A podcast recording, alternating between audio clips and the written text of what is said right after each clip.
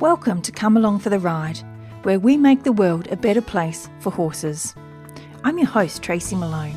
I was born on the country of the Wiradjuri people, and this podcast is brought to you from my home in the Samford Valley, in the northwest of Brisbane, Australia.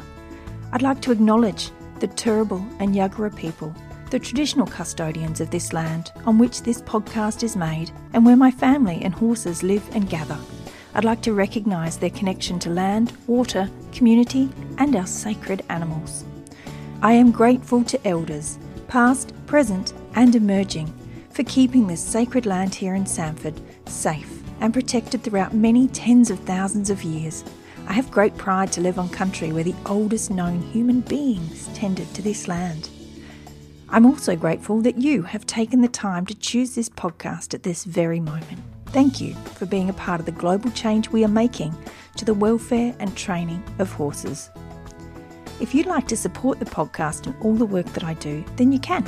Just head on over to patreon.com slash come along for the ride podcast and sign up. From as little as a cup of coffee a month, you can help me keep this podcast going. There are many tiers that you can choose from, and if everyone who listens gave only $5 a month, it would make a massive positive difference to me. There's a tier in there for small business subscription, just like the one Peter Papp took up from Peter and the Herd. This is the one where your business gets a mention each podcast. Peter works with equine behaviour and trauma recovery and equine communication, human and horse relationship building. Peter has actually had communication with my mare Gypsy, who's the one you see in the podcast picture with me, and he was spot on about everything, so I can highly recommend his work personally. You'll find the links to Peter's work in the show notes. I'd love to say a huge thank you to our new Patreon subscriber, Angie Wentrup. Thank you so much, Angie, for joining the Patreon community to keep the podcast rolling along. It's great to have you here. I'd also like to thank Karen Lord for her one off PayPal contribution. If you'd also like to do that, a one off payment, then you're very welcome to. Just get in contact via my website or social media and I'll let you know how to go about it. It's really simple and it's much appreciated. In this episode, I speak with Martin Contreras. Martin trains in Liberty and works with horse owners to build a strong foundation for working with horses and really honing your intuitive skills to build the foundations and levels of communication needed to strengthen the bond with you and your horse. Martin is a great trainer in his own right, and he also keeps up his own training. Um, he told me off mic that he's currently working under Steph Vincent to develop his in hand work. So, as we talk about, he's, he's ever the student of the horse, which is so fantastic, and in all the best trainers, in my opinion. I was lucky enough to attend one of Martin's clinics in Brisbane about five years ago with my mare Gypsy, and he works in such a gentle and intuitive way with horses. And it's a true partnership and a beautiful two way communication, so I can advocate his work personally. In this conversation, we talk about many things, one of them being what the word liberty really means. And I'm so glad we did, as it's something I feel that has been a little misused in the horse world and not in a bad way. I, I just I just would like it to have clarity. I don't mind what people are doing out there. I just like the word to have a little bit of clarity around what it really is. And um, to be a liberty horse is not just free of tack which is what we speak about. But what I will do now is read to you the definition of liberty from the dictionary. So you've got something to ponder while listening to Martin's story. It means the quality or state of being free, the power to do as one pleases, freedom from physical restraint, freedom from arbitrary or despotic control. I had to look that one up. A despot means a ruler with absolute power and authority. The positive enjoyment of various privileges and the power of choice. That is from the dictionary under the word liberty. So while you ponder that, sit back and enjoy this conversation. Here is Martin. Martin, thank you so much for joining me today. Thank you so much, Tracy. I'm really excited. Me too. Can you first of all just tell us a little bit about what it is that you do? Well, um, summing it up greatly, you could say I'm a horse trainer and coach. specializing in liberty training, more on the definition of, of liberty later, mm-hmm. But specializing in, in liberty training um, as a foundation for any equestrian activity um, and helping people connect to their horses um, from an intuitive as well as rational um, road. Fantastic. I love it. It's um it's something that's calling more and more lately actually is the intuitive side. It's really in the last few interesting the the last three or four podcasts it's been a, a definite um focus for a lot of trainers. So it's lovely and something that I'm really looking at myself as well. So that's amazing. How did you start out with horses? Where did your life begin with horses? Well, uh, probably before I began with horses, uh, my family on my mother's side has always been horsey, and um, that's in Colombia in South America, um, where I grew up. And so, ever since I can remember, there have been those presences.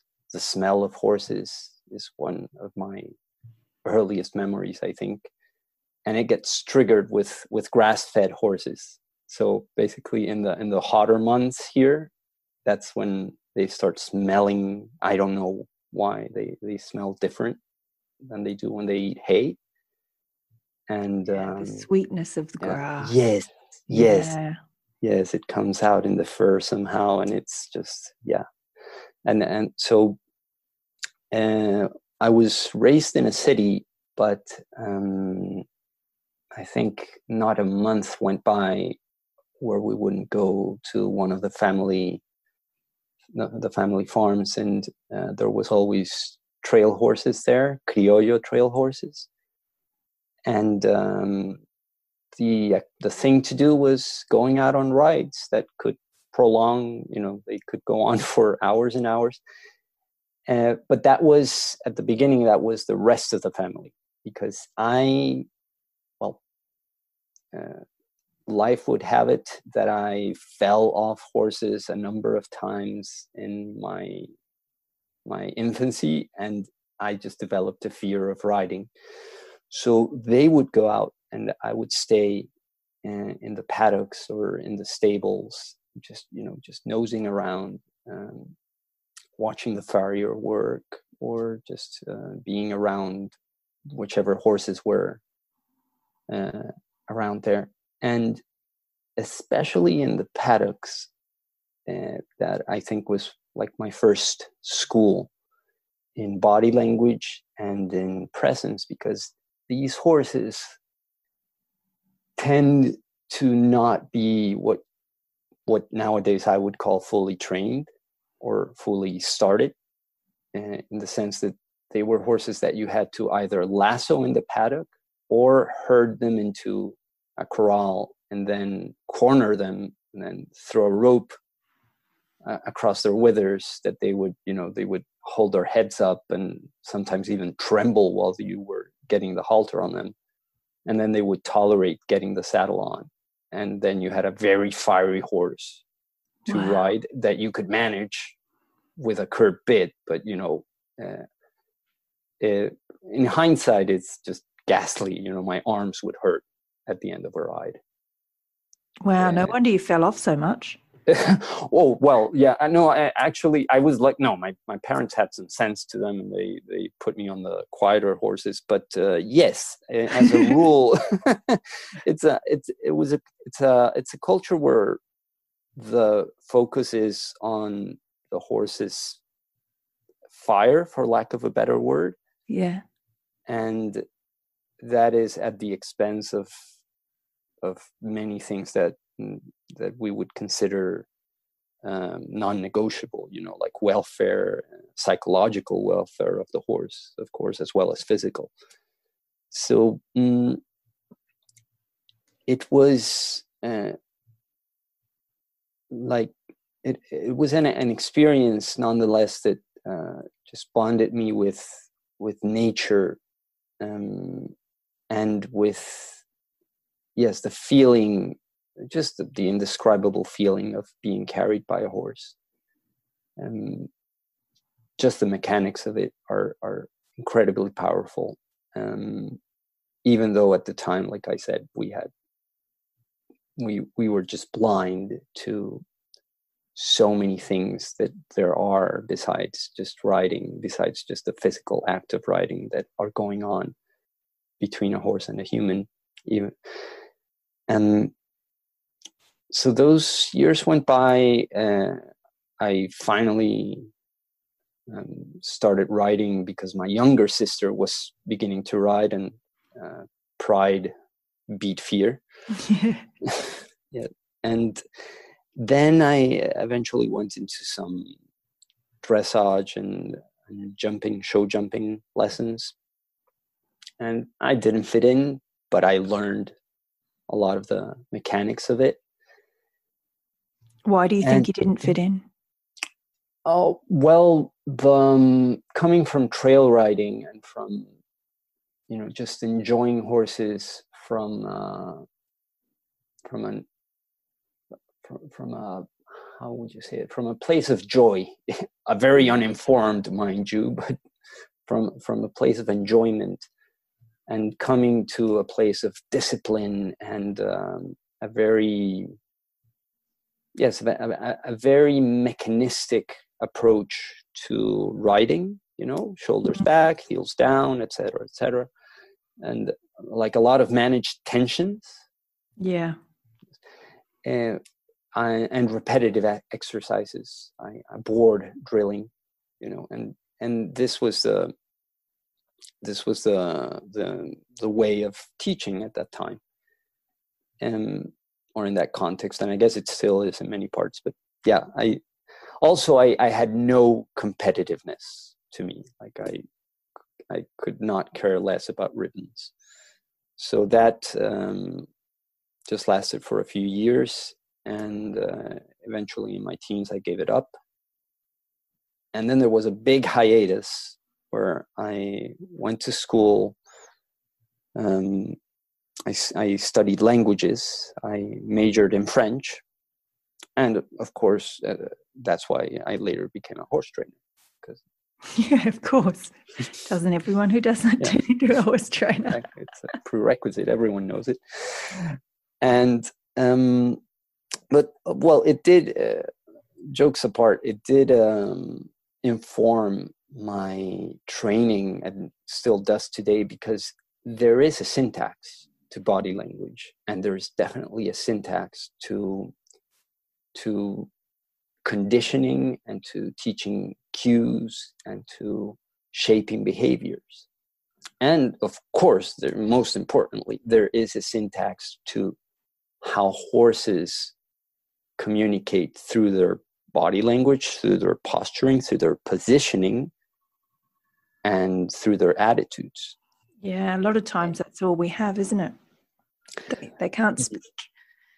So oh yes, they can't yeah, words as we do. We don't have the same language, so we have to look beyond. Yes, we need. We I, I think um, pattern recognition, to use a very uh, a very computational term. Pattern recognition is is is key um, to anything we want to do with any given horse because there's uh, because they are doing the same all the time. Mm. They are looking for patterns. They are looking um, for ways of reading the world so that they will be able to be safe and calm, basically. And what was it that actually got you back into horses? Well, uh, after I finished my my degree in French, I went into uh, into a number of things, but the the important one was um, mental techniques, mental training techniques for humans so visualization relaxation techniques hmm. and by practicing them i realized that i had a big pending matter in my own life and it was like i had always wanted to be around horses. I needed to be around horses. This is what i came here to do.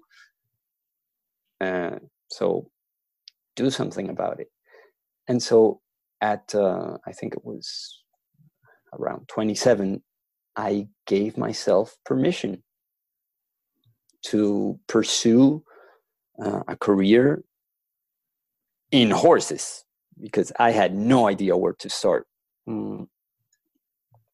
And I started looking uh, into alternative ways of training and uh, started taking courses in uh, in natural horsemanship and started delving into that and that's where i got started in 2007 um, where I moved to uh, to a country town in Colombia, and I started experimenting uh, with horses, and that's yeah, basically that's that's where it started for me. And did you automatically become a horse trainer, or did you really get in there and, and learn for many years? Did you have any mentors along the way?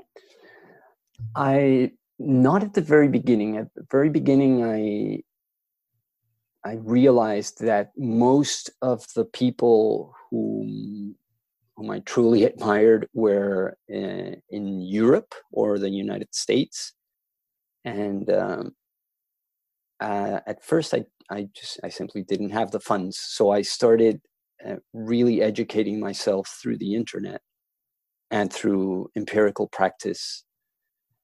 And so one of the first uh, people who I really looked to emulate uh, was Klaus Hempfling, mm-hmm. and um, all of his uh, his communication through a very specific uh, body language centered on on the basin, on the hips, and in that small space that he worked at, uh, that he worked in at the time, and um, I very early on realized well, the less direct pressure you have on a horse, uh, direct as in mechanical pressure, uh, as through a fence or through a rope, you know, like cornering them against the fence or uh, pulling, like having direct tension with a rope, the more profound the effect seems to be on the horse.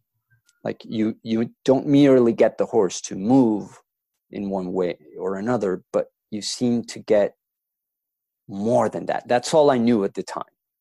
So i continued to to delve into that um in in that like as as as a trainer put it out in the sticks where i was at the time and um i continued looking and then I came upon the work of Carolyn Resnick. And that was like 2009. And shortly after I came upon her work, uh, I realized that she was looking for a working student. And I really, really loved what I saw of her work because I saw an a senior citizen, senior woman who clearly had um, very, very sparse physical means of movement of her own. And yet she had horses with fire in them, but with euphoric fire, with the good fire. Yes? Yeah. And horses who were also caring for her space, you know, being careful around her. And that really, really struck me. So I, I said, I, I, want this. I need this. I, I want to grow old uh, in down this road. And so I wrote to her. I figured, you know, the, I've already got the no. So I figured I, I might as well just write and send her a video and application letter and I was surprised, really surprised to be to uh, that she accepted me as a student. So wow. yes, it was. Uh, it was truly. Yeah. So, so, I still can't explain. It had to happen. Yeah. um, and I so I went to to California for six months, and for the first three months I was at a at a wild horse sanctuary,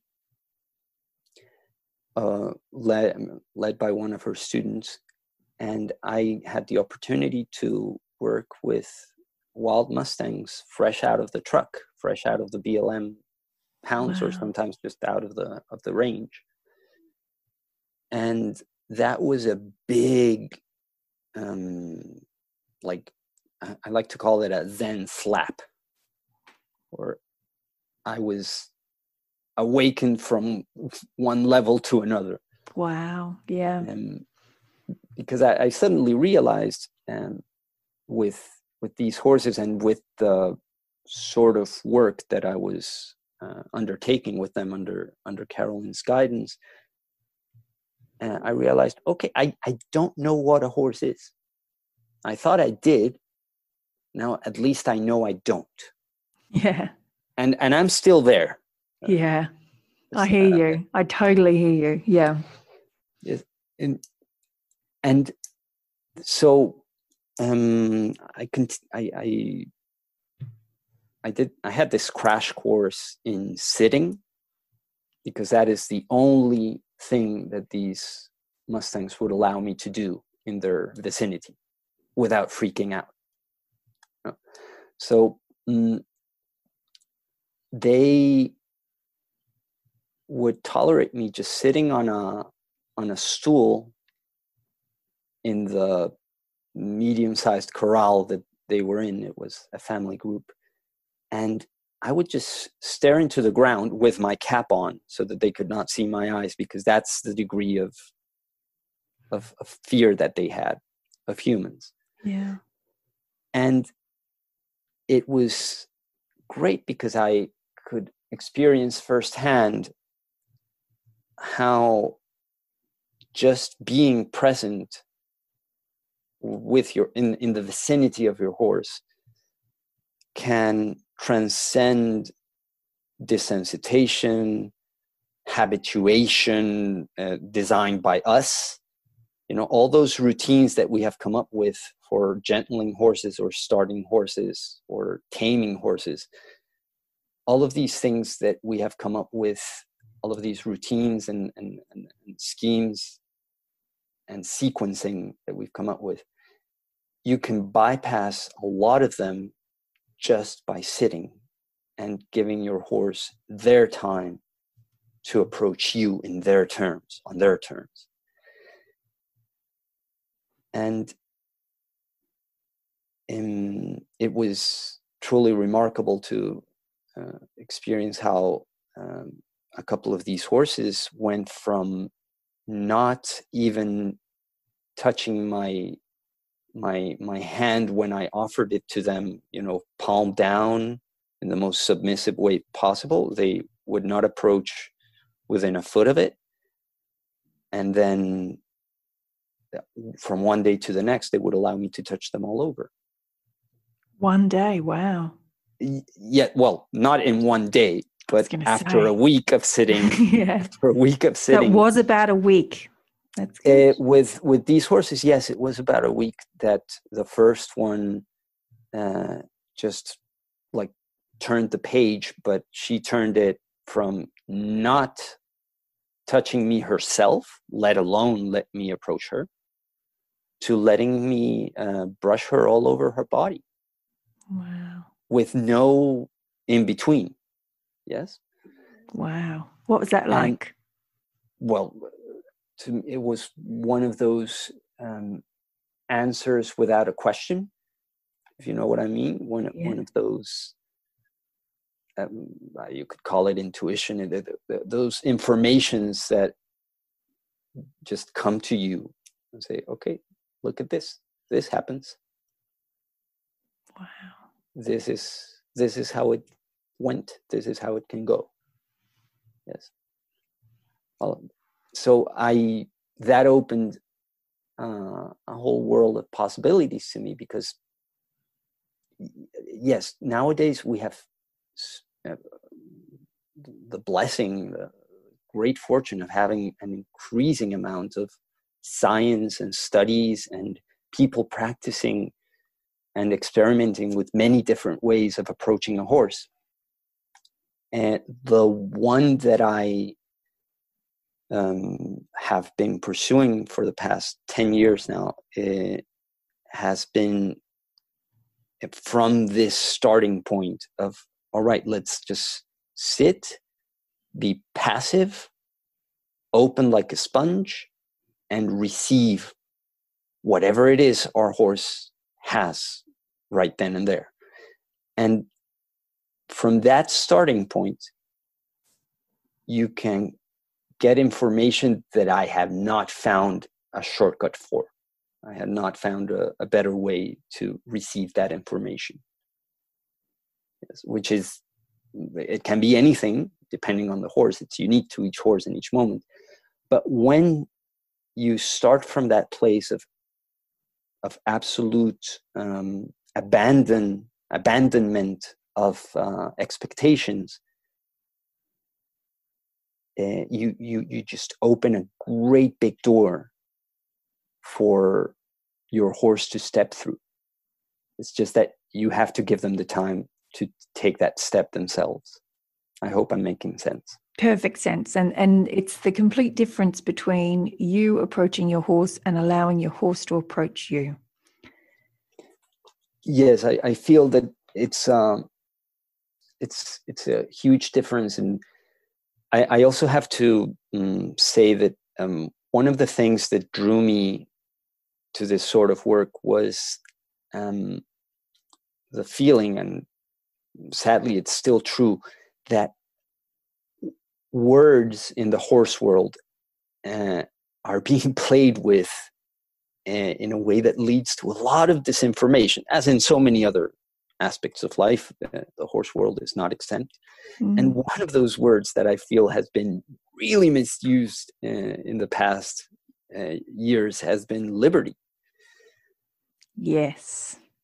Uh, yes. So I, I uh, this um, this form of liberty training, which, as far as I know, uh, Carolyn is the first person uh, to have uh, publicly defined it, I guess, because she, I feel her work from at least from the 1970s, she was already defining it in this way. And it's to work with a horse in a big enough space that they can move away from the trainer and or the training and that we allow them to move away and only propose interactions to them when they are open to them, when they are actually coming to look for them. Yes. And that is much closer to the dictionary definition of liberty to me yes because what, if you ask a lot of people what it is it's more of working with a horse without tack I'm like, uh-huh. but is yes. that really liberty? I love that we're having this conversation. Yeah, yes, it's. I, I feel it's an important distinction to make because yes, I, I call that working with a loose horse. You mm-hmm. know, when if if you're if you are conditioning them to perform certain movements, either by working with them in a round yard or in another enclosed space where you're using the fences to shape the horse's movement Mm-hmm. Or you start it with tack and gradually you remove the tack as you've been able to condition the the movements. Yes. Well, that's conditioning. That is classical conditioning. That is and not that is what I call Ninety-five percent of liberty work in the horse world is exactly what you've just said. Not what you actually do, but what you just said. It's conditioning first, and then it's release, uh, release of tack. Yes, and and I feel that you know it's it's got its own merits. Uh, I feel that it's um, you know it, it, it takes a lot of skill. I'm not yes, trying to we just need down. To, we need to change the wording.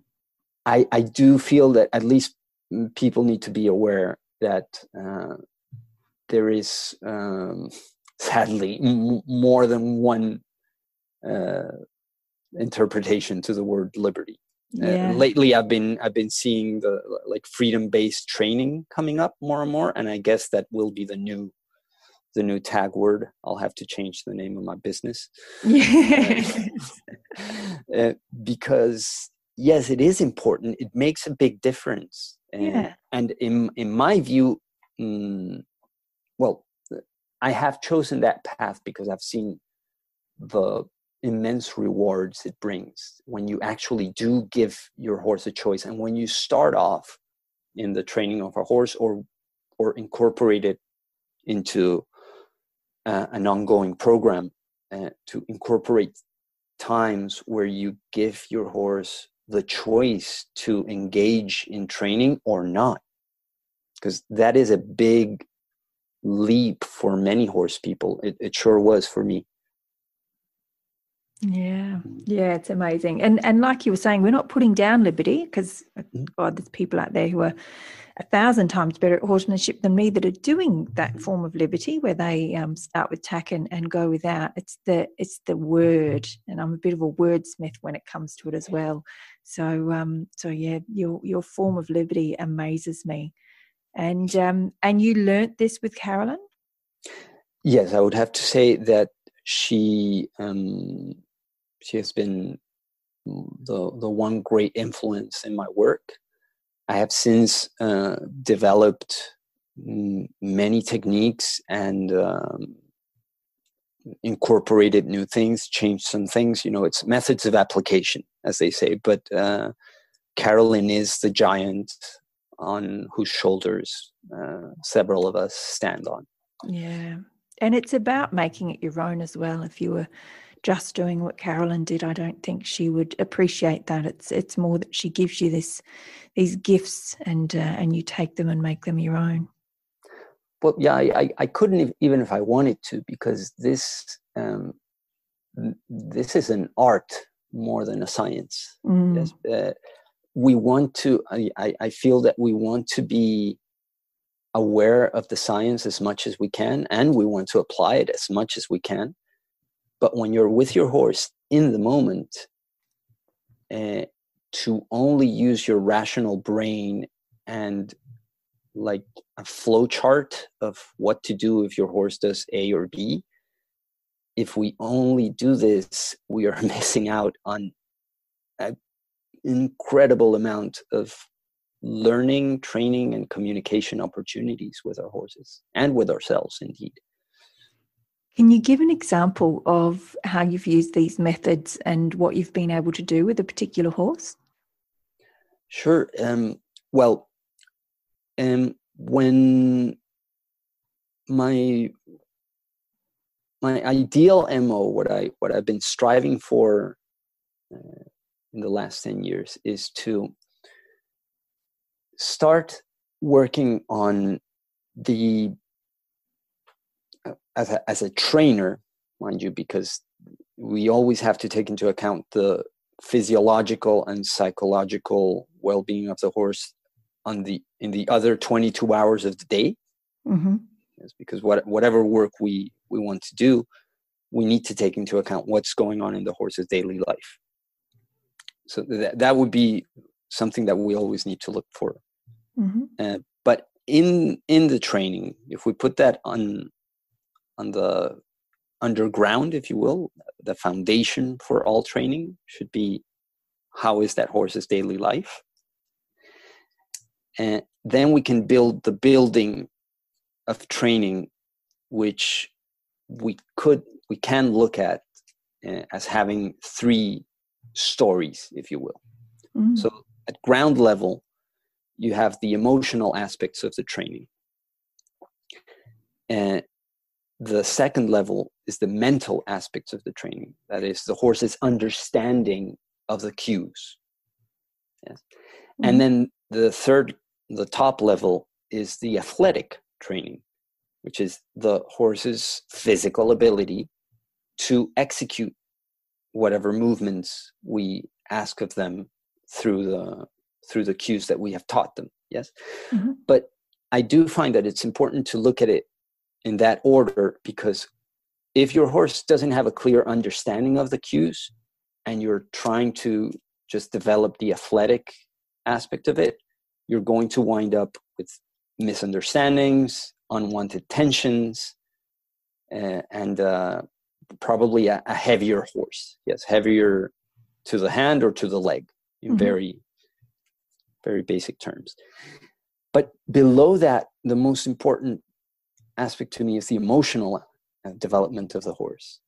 Because at, just as with us horses don't understand things well at all if they are overrun with a certain emotion. Be it fear or arousal or just you know just a, a joy attack if you will. Yeah. yes they, we, we can't expect of them to understand mentally just to use a, a framework word there to understand uh, something that we're asking of them if they're overrun by an emotion. And that's where liberty training comes in. So that's why i always go back to liberty because it's basically a series of interactions that allow me to directly address an emotional imbalance in my horse. So, say for example, I have a horse who is too uh, into my space which is something that happens increasingly nowadays. It, used to be that horses were too scared, and you know, there's like a whole generation of horsemen, mostly horsemen, who specialized in like softening the approach to yeah. horsemanship because horses were overly scared. And I feel that nowadays we are mostly on the other end of the pendulum, on the other side of the pendulum, where horses have, for many people, become um, too like overconfident or over or or have lost a sense of of spatial boundaries yeah so um you use uh asking the sending the horse away with which I, I, I use techniques that I've derived from from Tai Chi for that actually, so that the horses become sensitized to our body language, even to our breath. And so we ask the horse to move away, or we even herd them as horses do in the paddock. You know, when a horse uh, just asks another horse, like nudges them, nudges them forward to just move forward at a walk, mm-hmm. and they move them around the paddock. That sort of interaction can be helpful uh, when you have a horse who's coming into your space and not heeding your your body language uh, when you're asking them to to to keep uh, a more prudent distance. Yes. And sometimes what that uncovers is um, a, like a, a resistance from the horse resistance to just move away from you yes and that is a very important aspect to cover because when we have a horse who just does not move away when we ask them to, that can lead easily to safety concern. Yeah. And if we ask to, uh, if we ask them to move away too forcefully, they will, you know, it might just derive in, in a power struggle from our point of view. From their point of view, it's a different thing. And, we're still figuring out what that is. but, uh, but we do know that it's not not nice you know it, it doesn't lead to a better place and it has a lot of risks so i put a lot of emphasis into teaching people to communicate with our horses in the way which requires the least amount of calories from us mm-hmm. the least amount of physical energy from us so we do a lot of breathing exercises and of moving from our core exercises which mm, they result in a more efficient communication with our horses because they become sensitized to subtle movements that we make and it also begins to train us as riders right from the ground because uh, amazingly, I have been constantly finding in the past several years, constantly finding more and more parallels between the way we can use our body from the ground to elicit certain movements from our horses and the way we then use it from the from the saddle.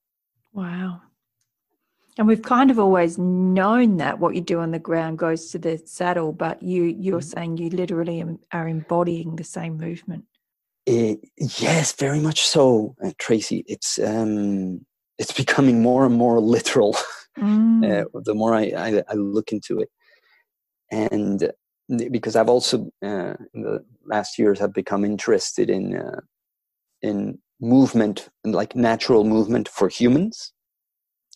Uh, so to move in the ways for which we were for which we evolved to move in, mm. and it, it's one of those amazing parallels that we have with horses in that we have such different looking bodies, but the pieces are all the same. The bones are all the same. And uh, funnily enough the way we engage our pelvis to perform certain movements from the ground that, again going, going back to tai chi is the same way in which we want our horses to engage their pelvis and their abdomen uh, for collection. There you go. So and and and they seem to read our our pelvis very readily very immediately. It doesn't seem to be um, so much of a cue that we need to translate to them and condition there seems to be a more immediate communication at that at that gestural level yes at that physical postural level mm. and that's something that i'm very interested in in isn't those it, direct communications. So Yeah, no, you're right. Isn't it extraordinary that there's a being that literally will take on your physicality in a way?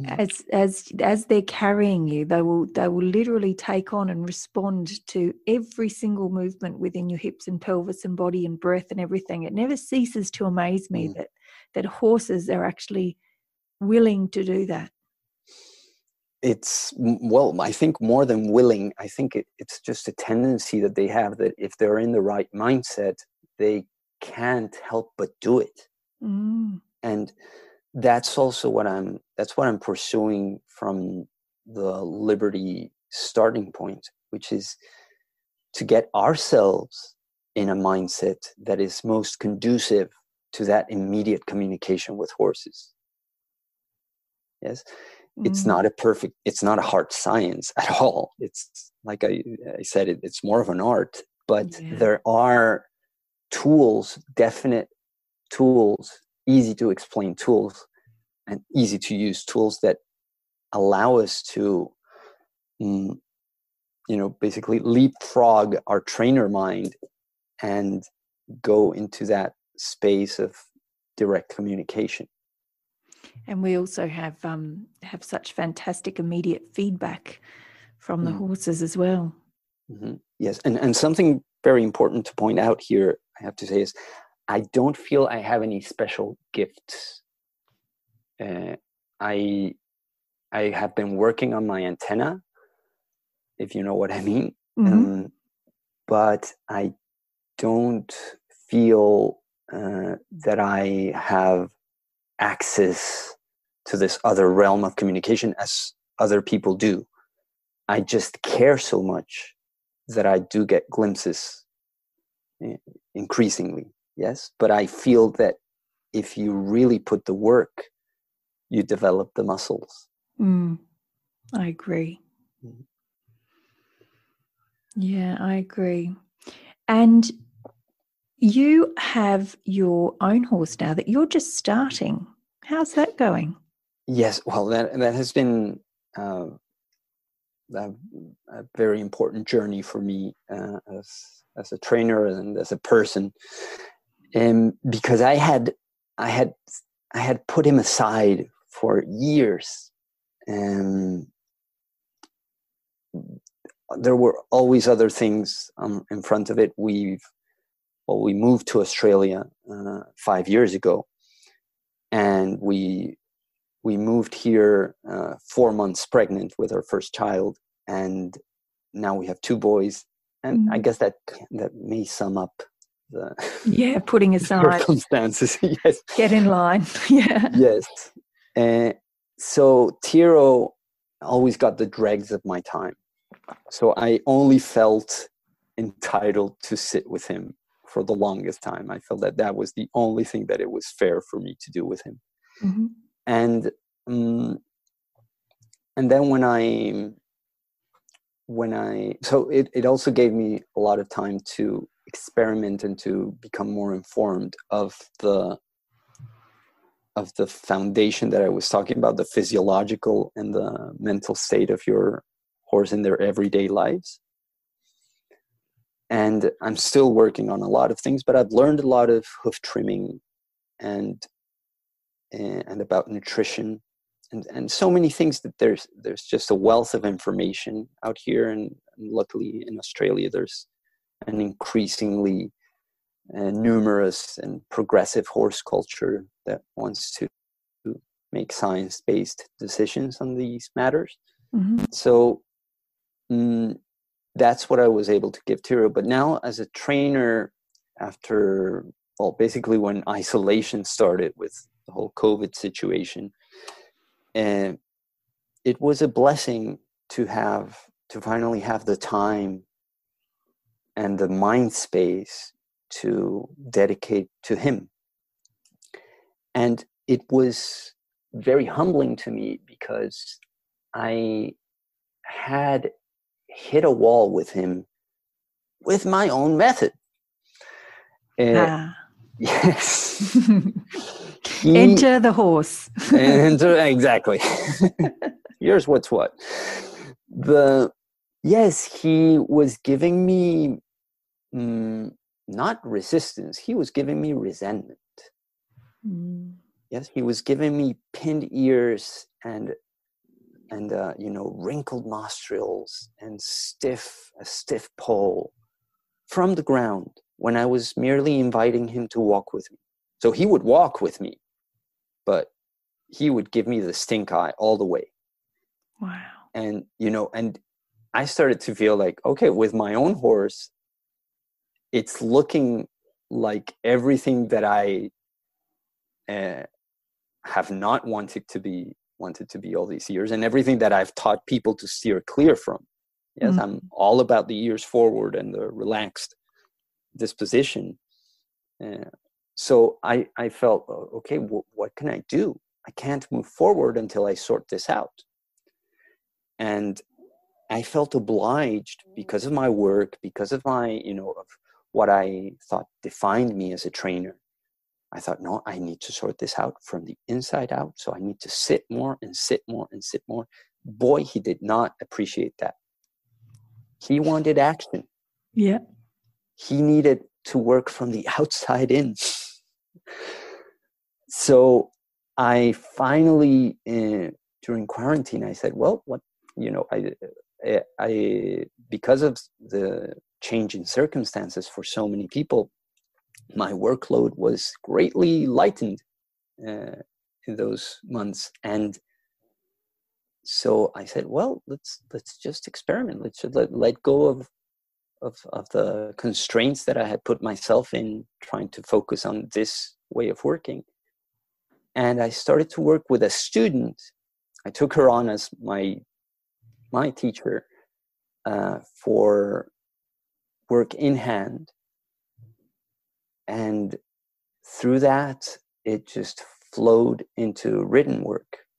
And um, and actually I, I, would say it flowed into ridden work but i am still just delving deeper and deeper into the in-hand work and the the classical work at the walk mostly because it's just fascinating. And it's fascinating how done a certain way how how it can positively influence the um, emotional well-being of uh, of a horse. I hope that answer had some structure to it. yeah, absolutely. It's it's got me um, thinking. I um, yeah, it's it's very interesting. Back when I worked in equine therapy, the people who came for therapy were giving me exactly what I needed as well. So all the advice I was giving them was what I needed to hear at mm-hmm. the same mm-hmm. time. It was kind of that mm-hmm. beautiful thing, and it's happening mm-hmm. now. So I am really interested um, because I have a horse that I believe wants to work from the inside out as well, and I have a couple of friends who from the outside in. You mean? Yeah, from the outside. Sorry, yes, the outside mm-hmm. in. So I mm-hmm. want you to explain that to me a little bit more. I I really need more information on that because personally, I need it right now. Well, remember that uh, building metaphor that I described before, where the emotional aspect is at the bottom, yes. and then the mental aspect in the middle, and the athletic aspect on top. Yes. Well, for obvious reasons, I hope for obvious reasons, but you want your you want your emotional the emotional aspect of your horse to be as broad and as solid as possible so that you can build you're building up pyramid like the most solid structure possible. Yes. If you go too quickly into the physical, the athletic aspect, you might have a top heavy building. You mm-hmm. might wind up with a top heavy building, and, and that's, that's what I've observed. That falls apart at at any kind of real pressure. Will fall apart. Yes, or, or, yes, like if you don't or, lay the or that routinely, or that routinely falters, and we get used to that uh, to that teetering structure you know yep and so many horse people and myself included in past years we, we, we become accustomed to that and so um, where i'm going with the inside out is that the outside in uh, versus the inside out uh, means simply that you use a physical activity for, with your horse in order to, to address an emotional aspect. So you are using that physical activity, but you might not be focusing on the physical qualities of that activity or the athletic qualities of that activity, but on the emotional effects that that activity is having on your horse. And so you administer uh, the duration and the way in which you execute that activity with the emotional aspects in mind as a first priority. Does that make sense? Yes. For example, I work excellently for, with stories. Yes. So, for example, um, I the, well the, the the a light bulb moment that I had was when I had to work with one of uh, my students' horses who had trouble trailer loading. Mm-hmm. And I realized that he he was very afraid of uh, of the um, of the tailgate of the ramp, especially coming out of it. Mm-hmm. But for all his fear, he was so sure-footed and so methodical in how he placed each foot that it it accelerated the my ability to bring him back down into thinking mode mm-hmm. yes and and to a place of trust and that's where I b- became curious like okay what what have you been doing with this horse in, in, in groundwork and she said oh we've been doing um, in hand work but a, a brand of in hand work which is coming from a physical therapy standpoint.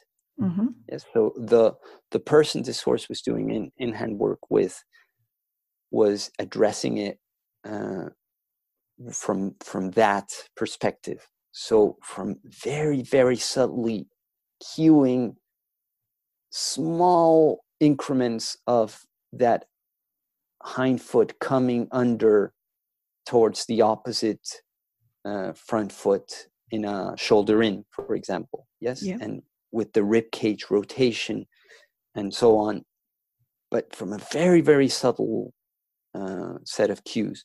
and I saw her working with this horse, and it was so such quiet work. Not it didn't look at all like athletic conditioning. It looked like physical rehab. Mm-hmm. Yes. And and yet the athletic effects of it were visible in this horse. But what I was interested in, what drew me to it, was the emotional and mental effects it had on this horse, where he could say, Okay, I am really scared of this situation, but I have the my, my proprioception has been enhanced to a point where I can be really careful of where I put my feet, you know, where where the horse was at a place where I would have expected him to scramble and he never did. That's yeah. what I'm trying to say, I guess. Mm, so that's what brought me into it. And that's what I've been using with Tiro uh, the past several, uh, yeah, the past couple of months now. And uh, that sort of quiet uh, physical work with in my mind with tiro in particular i'm focusing mostly on getting him to a place of ears forward and the, I, I don't care so much about the quality of the movement he's giving me but the quality of his attitude when we are doing this together yes yeah that I, makes me smile mm-hmm. yeah I'm, I'm glad because yeah that's that's how I feel. yeah, yeah, yeah. It's perfect, isn't it? It brings a whole new um, mindset to how it is we work with them. I like yes, it. I, I guess you could sum it up in it's it's well, I always say it's not what you do or what the horse does, but how, from which place they are doing it. So when I'm observing a horse, I'm trying to think, I'm trying to feel okay what is what emotional place is this horse doing this from are they boasting and moving flamboyantly or or are they anxious mm-hmm. yes because that's the only thing that matters to me uh, or i should say that's the first thing that matters to me the i think we can approach training in the same way okay which tools am i going to use yes but with which priorities what am i focusing on mm-hmm. uh, here? Am I focusing on my horse, my horse's physical development, or am I focusing on their mental understanding of the cue, or am I really interested in uh, bringing up his confidence? Yes, or their trust in us. Yes, and when we keep that in mind, it helps us frame the whole activity and focus and become more sensitive ourselves to that what we want to work on. I see now how it translates for you so well into saddle. Well, I'm lazy, Tracy. Me I, too. like, so I, efficiency I is the key. yes, yes. There's there's um there's a hashtag uh, that uh, would be interesting to follow. There's a concept that I learned from the whole natural movement for humans uh, that I've been practicing in the past several years, and it's called "Stack Your Life," which is like the the virtuous face of multitasking. Which mm-hmm. is you're not multitasking; you're focusing on one thing. You're doing one thing, but you're doing it in such a way that you are reaping beneficial side effects for a number of other things. Yes, so for example, um, when I'm doing my horse's feet, I'm asking him to li- to lift his feet up himself. Yeah, so I'm focusing on it being easy for me, but yeah. I'm also focusing on him developing his proprioception. And with the front feet in particular, I am also uh, introducing stretches little by little but introducing stretches that will eventually help me in the whole liberating the front end uh, when, for when we go into athletic training. Yeah. So I'm keeping all of these things in mind uh, when I'm doing one single action. Like, okay, how many how many side effects, beneficial side effects, can I derive from this? and that will also inform the way in which I approach it. Yeah. And it's also a way of being as well. So your horse kind of and understands your intention and they understand that everything with you is not just simple. It's always for a reason and there's always a bit of thinking behind it and and they're probably engaged just by the fact that that's what it is. It's not just a hoof trim. Yes and one beneficial side effect for the human because they, this may sound just listening to myself it may sound overwhelming you know like oh are you thinking of all these things? Mm. but when i'm in there and because i'm focusing primarily on the emotional aspects and i'll i'll go into that in, in a moment mm, because I'm, I'm focusing primarily on the emotional aspects because i find that the more i focus on the emotions of my horse the more i tend to balance them. Mm-hmm. yes? To come back to a center and to bring them you know inspiring them to come back to a center of course this means that i have to do this with myself first that's what I was going to say. Is that done with your body, through your breathing, through your oh, through your being mm. in the moment? Yes, that that's why at Liberty we start sitting down and letting our horse take the first step because the the first thing we have to gain control of is ourselves, mm-hmm. you know, mm-hmm. our our minds. And yes, breathing is a big part of it. It's the the single biggest physical action that we want to examine and develop when when we want to address horses. But it's with the with the goal of coming to an emotional center with them. Yes? Mm-hmm. and the what i have found happens in in in an overwhelming number of cases is that when you really go deep into uh, nurturing fostering um, an emotional bond with your horse, an emotionally balanced bond with your horse, the less training you have to do further down the road. Because they just get used to understanding you and to you know they get tuned they get tuned into not just you i have to say also this they generalize and they they they tend to get tuned into humans in general uh, like I say, mm-hmm. most horses. Yeah. Mm-hmm. What a gift. That's amazing.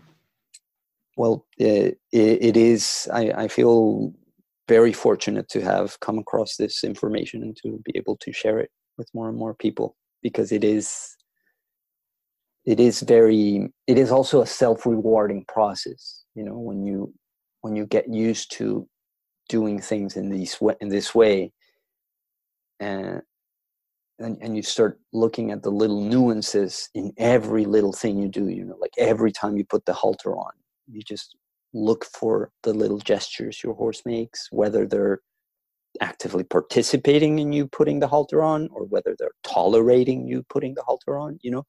When you go into those nuances you sensitize yourself and everyday activities with your horse just become enriched for you and for them. Because it's communication it's two way then isn't it? When you're really listening they really go oh you are hearing me. Yes. Mm. yeah, yeah, yeah, so beautiful very, very so. and you're based in brisbane now australia. Do you work with people online as well? Yes i have been for think it's been like five years since i've been doing it uh, i uh, notably with people uh, in Colombia, mm-hmm. where I try to go back to every year. This year we had to cancel. Yeah, good yeah. luck with when that'll be next. Don't book yes, anytime yeah. soon. yes, so actually, yes, online activity has gone up um, with isolation because, uh, well, uh, Colombia has not been as um, as fortunate or you know they, they haven't been able well many countries haven't been able to deal with this as they have in australia. So many there's many cooped up horse people out mm. there and uh, i've been fortunate to to be able to accompany people in their journeys with that online. Wonderful. And do you have a website? I know i'll put all the links in the show notes to where people can contact you but we'll tell them as well Yes, I the the most direct way to find me these days is uh, via Facebook or Instagram. Mm-hmm. Uh, so yes, it's uh, Martin Martin Contreras Horsemanship, and uh, the um, online lessons are really straightforward, really simple. It's just uh, a, sh- a short video with where you're at with your horse, and then I analyze it uh, send you back a text where I break it down.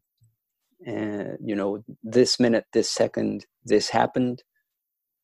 And then we have a, a call via Skype or Zoom or whichever, you know, now you yeah, name it. So many, and, yeah. Yes. And, and we just um, go further into uh, what we need to analyze there and, uh, and what we need to do moving forward and it's great because people can work with their horse in their time in their own time but also in that horse's own context. Yes and even here in brisbane i like working with uh, horses in their context in their home. That that's a wonderful thing uh, about australia where people uh, in huge numbers have their horses at their home. Mm. so there's just all these everyday things, everyday tweaks that they can um, apply that will positively affect their relationship with their horse. Mm. And so I'm I'm I'm a lot into that. Wonderful. Great. Well, thank you so much for your time today, Martin. But uh, most of all, thanks for being such a, um, a a visionary and really studying the horse as you do and, and being a student of the horse and bringing us these findings. And uh, and I agree with you I don't think you're there yet because I don't think any of us are. I think just as you think you grasp the horse something changes again and I don't think we're done yet. So um but thank you for everything that you do for horses all over the world Thank you so much, Tracy. And yes, of all those titles, I'm uh, the proudest of a student.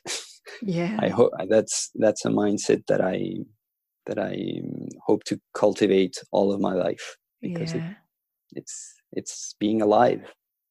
It is, and and I believe that's our greatest trainers is the people who are the student of the horse who can teach us because I believe they're here to tell us something amazing, and that's kind of the, the purpose of this podcast is to find the people who are listening and to give us the messages that are coming through because I, I think they're here to do something really special for us all.